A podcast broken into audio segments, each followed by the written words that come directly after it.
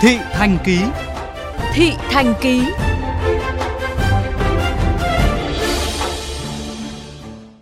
Thưa quý vị, mới đây thành phố Hà Nội khởi công dự án Cung thiếu nhi Hà Nội tại quận Nam Từ Liêm với diện tích trên 10.000 m2, tổng mức đầu tư khoảng 1.380 tỷ đồng.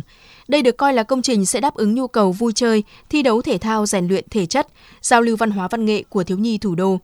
Thế nhưng nhiều người dân thủ đô băn khoăn rằng sau khi có cung thiếu nhi mới, số phận của cung thiếu nhi cũ sẽ ra sao?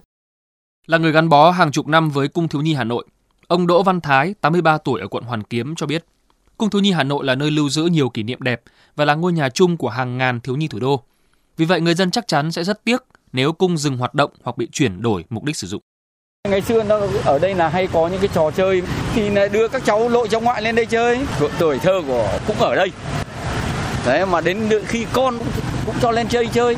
Đến khi cháu gọi ông cũng đưa lên đây chơi. Cái này không cứu đâu mà rất nhiều người dân xung quanh đây có gắn bó với cái này. Không phải là một đời mình đâu mà không phải đời các bây giờ nó ngày xưa này năm sáu mấy này, này. Đấy, từ lúc ý đến bây giờ chứ không phải bây giờ. Đó. Nhiều người dân thủ đô cũng cho rằng dù thành phố có cung thiếu nhi mới nhưng vẫn phải bảo tồn, tôn tạo cung thiếu nhi cũ. Bởi đây không chỉ là một địa chỉ sinh hoạt văn hóa đơn thuần của các thế hệ thiếu nhi thủ đô, mà còn là nơi thể hiện sự quan tâm sâu sắc của Đảng và Nhà nước, nhân dân thủ đô dành cho thiếu nhi dù trong hoàn cảnh khó khăn nhất của đất nước. Tại sao không mọc thêm ra mà lại cứ phải giảm đi? Mà cái khu đất này xong để làm cái gì? Tôi nghĩ là cái, cái cung này lên để nguyên thì tốt nhất. Gần bờ hồ này, Thế rồi lại rất là yên tĩnh mà lại cũng nó rất là là văn thanh lịch, văn minh thanh lịch, rất là rất là tiếc nếu mà người ta mà không sử dụng đúng mục đích thì rất là phí, lãng phí và rất là tiếc. Ba anh em cứ đến mùa hè là ngày nào cũng lên cung thiếu nhi học từ sáng cho đến chiều. Có khi bố mẹ bảo về cũng không buồn về. Đến hiện tại mình đã có một em bé 14 tháng và mình cũng có ý định là sẽ cho em bé tiếp nối truyền thống gia đình là học tiếp ở cung thiếu nhi. Như thế thì sẽ rất là vui. Trước việc Hà Nội chưa có câu trả lời cho số phận của cung thiếu nhi này sẽ đi về đâu, thì mới đây Hội Kiến trúc sư Việt Nam đã có văn bản đề nghị giữ nguyên toàn bộ cung văn hóa thiếu nhi Hà Nội. Bởi đây là công trình kiến trúc văn hóa công cộng có giá trị, ngôn ngữ kiến trúc hiện đại, độc đáo, hài hòa với cảnh quan và kiến trúc xung quanh, góp phần quan trọng vào tổ chức không gian khu vực Hồ Gươm. Cung thiếu nhi Hà Nội cũng là công trình tiêu biểu có tính đại diện cho kiến trúc Việt Nam đương đại trước đổi mới ở thể loại văn hóa công cộng.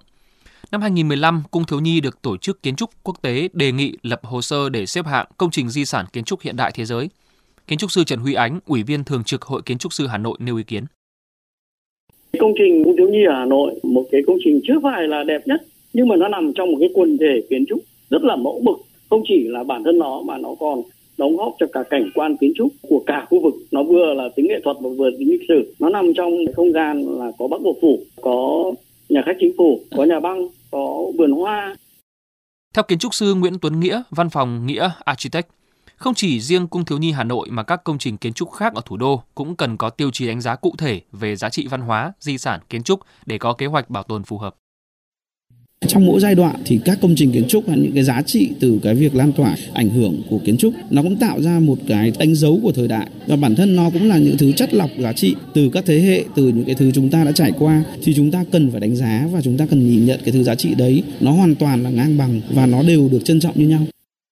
Lo ngại thực trạng đất vàng bị thâu tóm, Hội Kiến trúc sư Việt Nam cũng nhấn mạnh, Cung văn hóa thiếu nhi Hà Nội là tài sản của đất nước, đề nghị quỹ đất này chỉ có thể làm công trình phúc lợi xã hội, không xây dựng chung cư, nhà cao tầng, công trình thương mại dịch vụ. Cung thiếu nhi rất cần được chăm sóc, tu bổ và nâng cấp trang thiết bị để tiếp tục phát huy giá trị, sử dụng làm nhà văn hóa thiếu nhi, đáp ứng nhu cầu sinh hoạt vui chơi của trẻ em. Được biết vào năm 2018, nhiều người dân cũng bày tỏ không đồng tình với dự định của Ủy ban nhân dân thành phố Hà Nội về việc muốn lấy lại tòa nhà pháp cổ của Cung thiếu nhi Hà Nội để quản lý và sử dụng.